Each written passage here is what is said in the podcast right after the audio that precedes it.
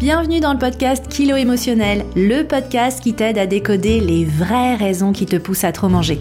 Je suis Johanna Verdi, coach de vie, auteur du guide Mon cahier Kilo émotionnel, créatrice du programme Déjeuner en paix et moi-même ancienne mangeuse compulsive.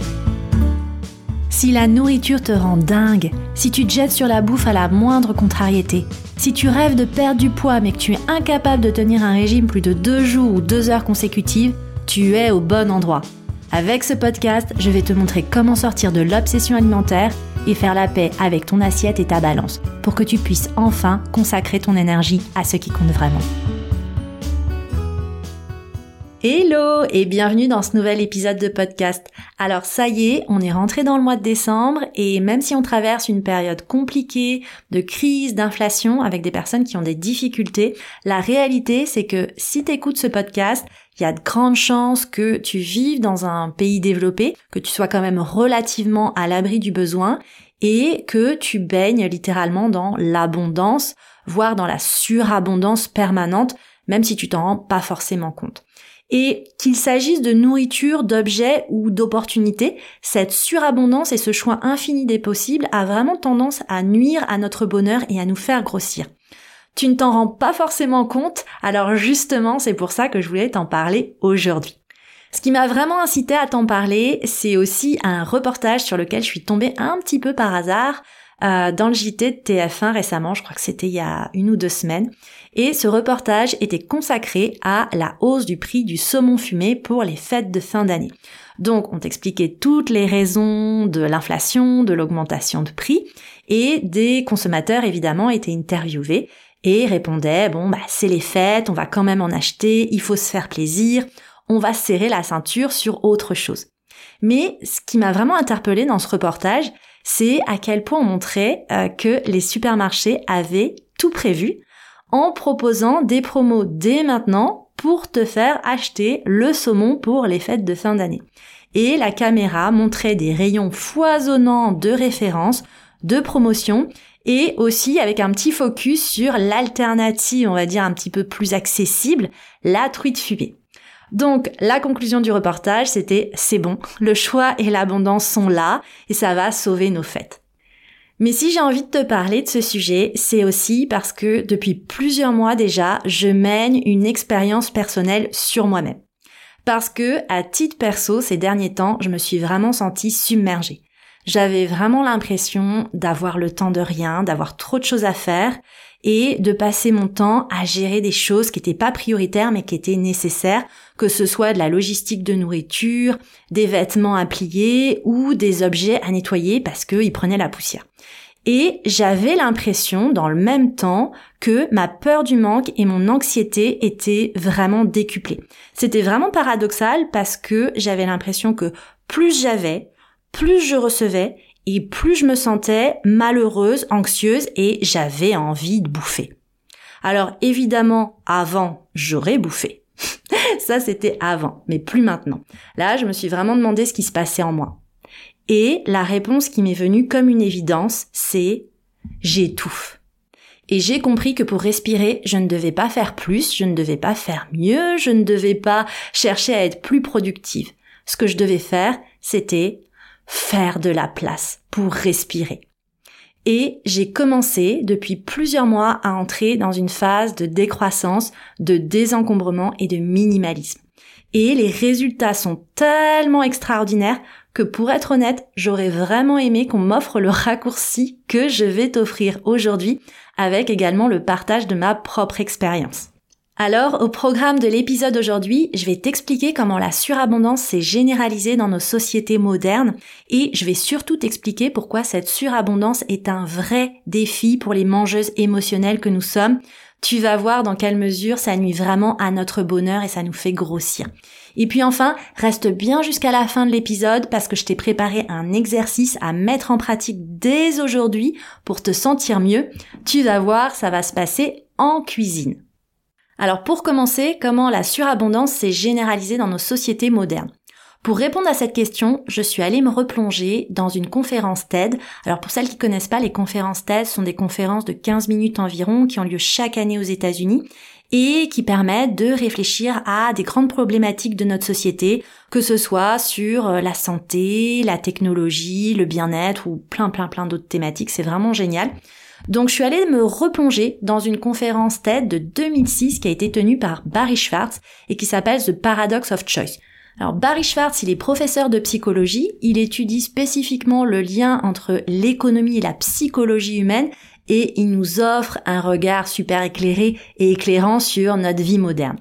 Et euh, il explique très bien les raisons, donc je me permets de reprendre ses explications parce que je ferai pas mieux que lui. Il nous explique dans cette conférence que le dogme des sociétés modernes industrialisées occidentales, c'est que si tu veux augmenter le bien-être de tes citoyens, il faut augmenter leur liberté personnelle. Et que si tu veux augmenter leur liberté personnelle, on partait du principe qu'il fallait augmenter leur choix.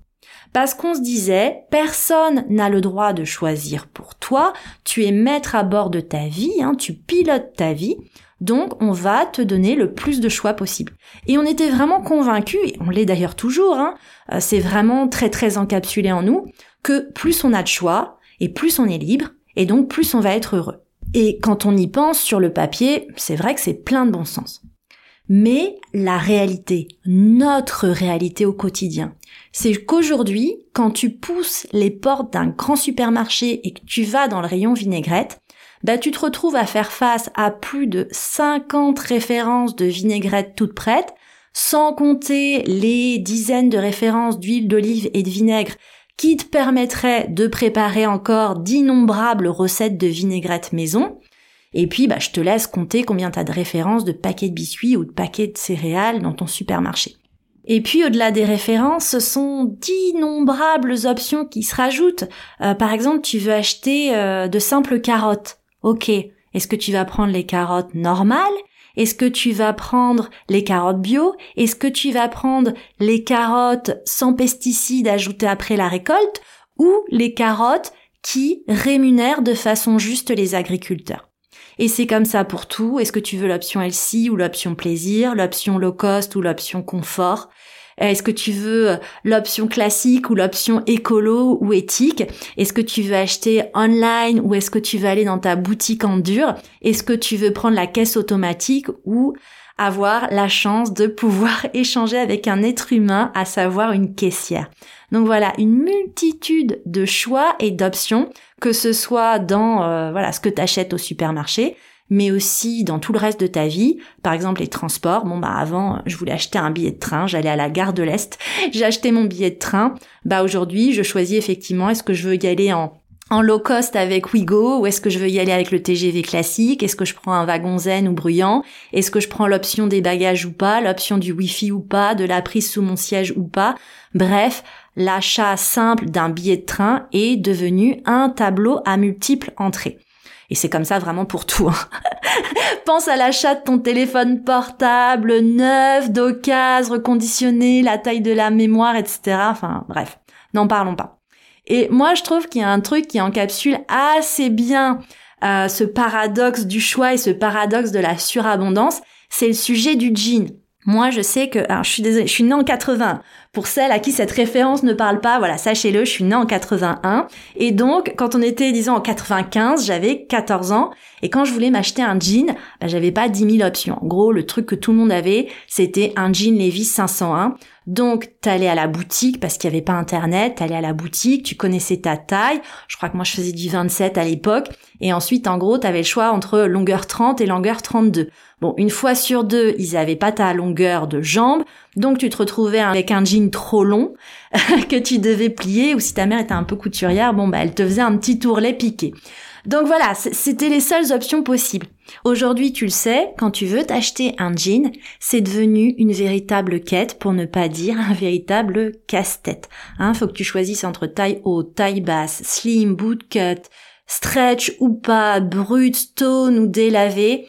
Bref, encore une fois, cette surabondance des possibilités, ce, champ des possibles fait que ça rend une action simple, acheter un nouveau jean, extrêmement compliqué. Donc tu vois au final cette surabondance c'est un vrai problème pour notre société au global, mais je voudrais vraiment que tu prennes conscience que pour nous, les mangeuses émotionnelles, c'est vraiment un énorme défi. Alors pourquoi?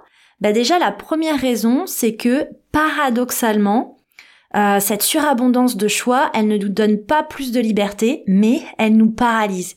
Et c'est particulièrement vrai pour nous, mangeuses émotionnelles, qui sommes hypersensibles, qui avons beaucoup de peur ancrée, beaucoup d'anxiété. Ben, c'est qu'en fait, on a peur de se tromper. Donc, quand tu fais face à beaucoup de choix, ben, tu as plutôt tendance à repousser à demain ta décision parce que tu as peur de te tromper. C'est comme si ta décision, elle allait être gravée dans le marbre pour l'éternité et tu veux surtout pas te tromper qu'il s'agisse du jean que tu dois acheter ou de la vinaigrette. Hein. Donc ça te plonge dans l'immobilisme. T'as le sentiment, parce que t'en es bien consciente de tout ça, que t'avances pas dans la vie. Donc tu bouffes pour te réconforter. Le deuxième effet négatif, c'est que même quand t'arrives à choisir, même quand t'arrives à te lancer, tu peux pas t'empêcher de penser à l'autre option. T'es par exemple au resto, tu t'es décidé à prendre le moelleux au chocolat qui a l'air trop bon, le dessert arrive, et puis en fait c'est bon mais c'est pas dingue. Et là, à quoi tu penses? Bah tu penses à cette tarte au citron meringuée que t'as pas prise. Hein? C'est fou, et au lieu de kiffer ton moelleux au chocolat, bah t'es plus là. T'es avec cette tarte au citron que t'as pas commandée. Et tu regrettes ta décision, et même si ton dessert est bon, t'en profites pas, parce que tu penses à celui que t'as pas pris. Ou alors, dans le cas où tu peux pas t'empêcher de penser à l'autre option, t'es peut-être comme moi, ou en tout cas comme je l'ai été, pour éviter ça, ben en fait, tu prends les deux, les deux ou les trois. Hein, par exemple, j'hésite entre épistaille ou marocaine, je prends les deux. Poulet kebab ou tandoori, je prends les deux. Pour le sac à main marron ou noir, je prends les deux, voire les trois. Moi, j'ai plein d'articles comme ça. J'avais plein d'articles, accessoires, vêtements que je prenais parfois en plusieurs couleurs parce que j'arrivais pas à me décider.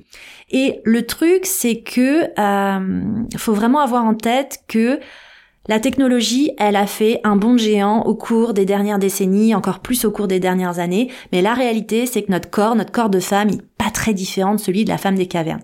Et à l'époque, euh, bah, quand tu avais de la nourriture notamment disponible, bah, en fait, tu la consommais tout de suite parce que tu n'avais aucune possibilité de la conserver et tu savais pas si l'occasion de manger de nouveau allait se représenter.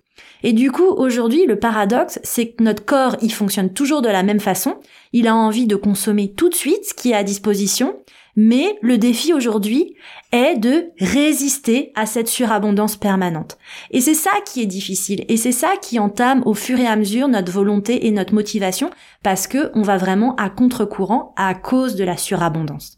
Et d'ailleurs, du coup, tu certaines personnes sur euh, l'industrie de la minceur, la perte de poids, qui te recommandent de ne pas acheter tes aliments doudous, tes aliments pièges, tes aliments de, de, compulsion alimentaire. Par exemple, n'achète pas de Nutella pour ne pas en manger.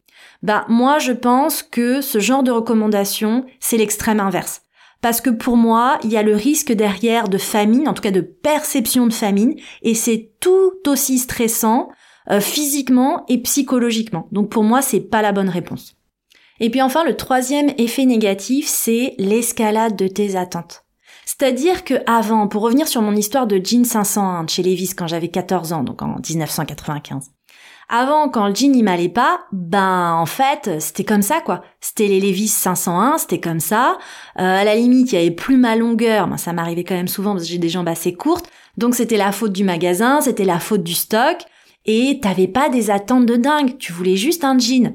Maintenant, même si le jean que t'achètes, il te tombe mieux, comme il y a plein d'options, ben tu te dis que t'aurais pu trouver encore mieux, t'aurais pu trouver le jean parfait. Donc si finalement ça te plaît pas et ça te va pas, c'est de ta faute. Et ça, tu vois, ça vient vraiment appuyer sur le point sensible des mangeuses émotionnelles qui ont souvent cette croyance toxique qui tourne dans leur tête que tout est de ma faute. Tout repose sur moi. Je ne peux compter que sur moi. Si quelque chose ne va pas, c'est à cause de moi. Parce que je ne suis pas à la hauteur. Hein et du coup, tu vois pourquoi toutes ces options pour trouver le jean parfait, ça rend vraiment ta quête euh, complètement épuisante et angoissante. Et c'est vraiment comme ça pour tout, pour toi. Hein. Manger devient angoissant, t'habiller devient angoissant, choisir un boulot ou un mec, ça devient angoissant. Hein. Franchement, choisir le bon match sur Tinder, je suis passée par là, c'est hyper angoissant. Choisir la bonne log sur Airbnb, ça devient angoissant. Et nous, l'anxiété, comme on l'apaise Ben en bouffant. Hein. Parce que tu vois, cette surabondance, elle immisce le doute en nous. Et ça vient ébranler notre sentiment de sécurité intérieure qui est déjà ultra fragile pour ne pas dire inexistant. Bon voilà, j'espère que j'ai pas été trop loin avec ma réflexion philosophique et je t'ai pas perdu, mais c'est un sujet qui me passionne et qui vraiment me semble primordial sur le sujet de l'alimentation émotionnelle qui nous réunit. Et moi, ce que je voudrais, c'est vraiment que tu prennes conscience qu'avant, c'était pas mieux, mais c'était plus simple. Surtout parce qu'avant, on avait moins d'attentes, on vivait plus pour nous et moins pour les autres, on vivait plus dans le moment présent et moins dans la projection d'un futur inquiétant. Donc, pour t'aider et pour t'inciter à passer à l'action et à vraiment ressentir le bénéfice euh, de toutes ces nouvelles pratiques que j'ai moi-même mises en place pour justement mieux gérer la surabondance autour de moi, je voudrais te proposer un exercice simple mais puissant. T'es prête? Alors cet exercice, il va avoir lieu dans ta cuisine, tu vas pouvoir le faire dès aujourd'hui ou dès ce week-end. Alors en quoi ça consiste? Je voudrais que tu ailles voir ce que tu as en stock en termes de nourriture Partout, t'as de la nourriture, que ce soit dans ton frigo, ton congélateur, dans tes placards. Hein, va sortir les boîtes, les conserves qui sont derrière aussi. Je sais que parmi les personnes qui écoutent ce podcast, vous êtes nombreuses à pouvoir nourrir plusieurs familles pendant des semaines. Hein. Mais rappelle-toi que même si demain il y avait une famine, tu tiendrais au mieux 4 à 6 semaines, c'est à la fois beaucoup et peu. Mais moi je voudrais surtout que tu prennes conscience des stocks, du niveau de stock que tu as chez toi. Alors évidemment, avoir un paquet de riz ou un paquet de pâtes d'avance, c'est une chose. Mais acheter 6 paquets de pâtes pour profiter d'une promotion et devoir stocker ces paquets de pâtes et manger encore et encore et encore la même sorte de pâtes, c'en est une autre. Hein. Alors vraiment, je t'invite à passer à l'action, Vide tes placards, enlève déjà tout ce qui est périmé, donne ce que tu sais déjà que tu ne vas pas consommer et qui prend de l'espace mental, alors d'espace mental et d'espace physique. Et surtout, arrête d'acheter au cas où. Alors on est tous d'accord que le fait d'avoir un peu de choix, c'est mieux que de ne pas en avoir du tout. Mais je voudrais vraiment par toi-même que tu prennes conscience que d'avoir trop de choix, c'est pas du tout mieux et ça t'apporte pas du tout plus de bonheur que d'avoir un peu de choix. Alors ce un peu de choix, euh, j'en connais pas la quantité exacte, il n'y a pas de chiffre magique, en tout cas s'il y en a un, je le connais pas. L'idée, c'est pas non plus de vivre avec rien comme un moine, même si je pense au fond qu'ils sont plus heureux que nous, mais c'est de prendre conscience qu'en surstockant, j'encapsule toujours un message. Ce message, c'est je suis en danger, je risque de manquer, il faut stocker. Parce que ton corps entend tout ce que tu dis. Et je te laisse méditer l'impact de je suis en danger, je risque de manquer, il faut stocker sur ton métabolisme et sur ton équilibre pondéral. Ah, et j'oubliais à Noël, achète du saumon fumé, mais parce que ça te fait envie. Et achète ce dont tu as besoin, c'est-à-dire la quantité juste. Ne te fais pas avoir par les promos du type deux paquets plus un gratuit qui au final te fait dépenser beaucoup plus d'argent. Je t'invite vraiment à faire cette expérience parce que quand on sera capable, tu te rendras compte que le message que tu encapsules, c'est j'ai exactement ce dont j'ai besoin. Et tout ce dont j'ai besoin sera toujours accessible pour moi. Et je te laisse aussi méditer à l'impact que ce genre de phrase et de croyance peut avoir sur ton métabolisme et de nouveau ton équilibre pondéral. Voilà, j'espère que cet épisode va t'encourager à réfléchir à la surabondance dans ta vie, à ta façon de consommer, à ta façon de stocker. En tout cas, si tu aimes le podcast, continue de le soutenir avec des étoiles sur Spotify et des commentaires sur Apple Podcast. Ça permet aux personnes qui en ont besoin de découvrir le podcast. Et puis nous, on se retrouve la semaine prochaine. La semaine prochaine, je te parlerai d'un sujet qui a été largement plébiscité par ma communauté sur Instagram et qui est Johan, il fait froid, j'ai envie d'aliments réconfortants, je fais quoi? Eh bien, je répondrai à cette question dans le prochain épisode. Je te remercie pour ta présence et je te donne rendez-vous au prochain épisode.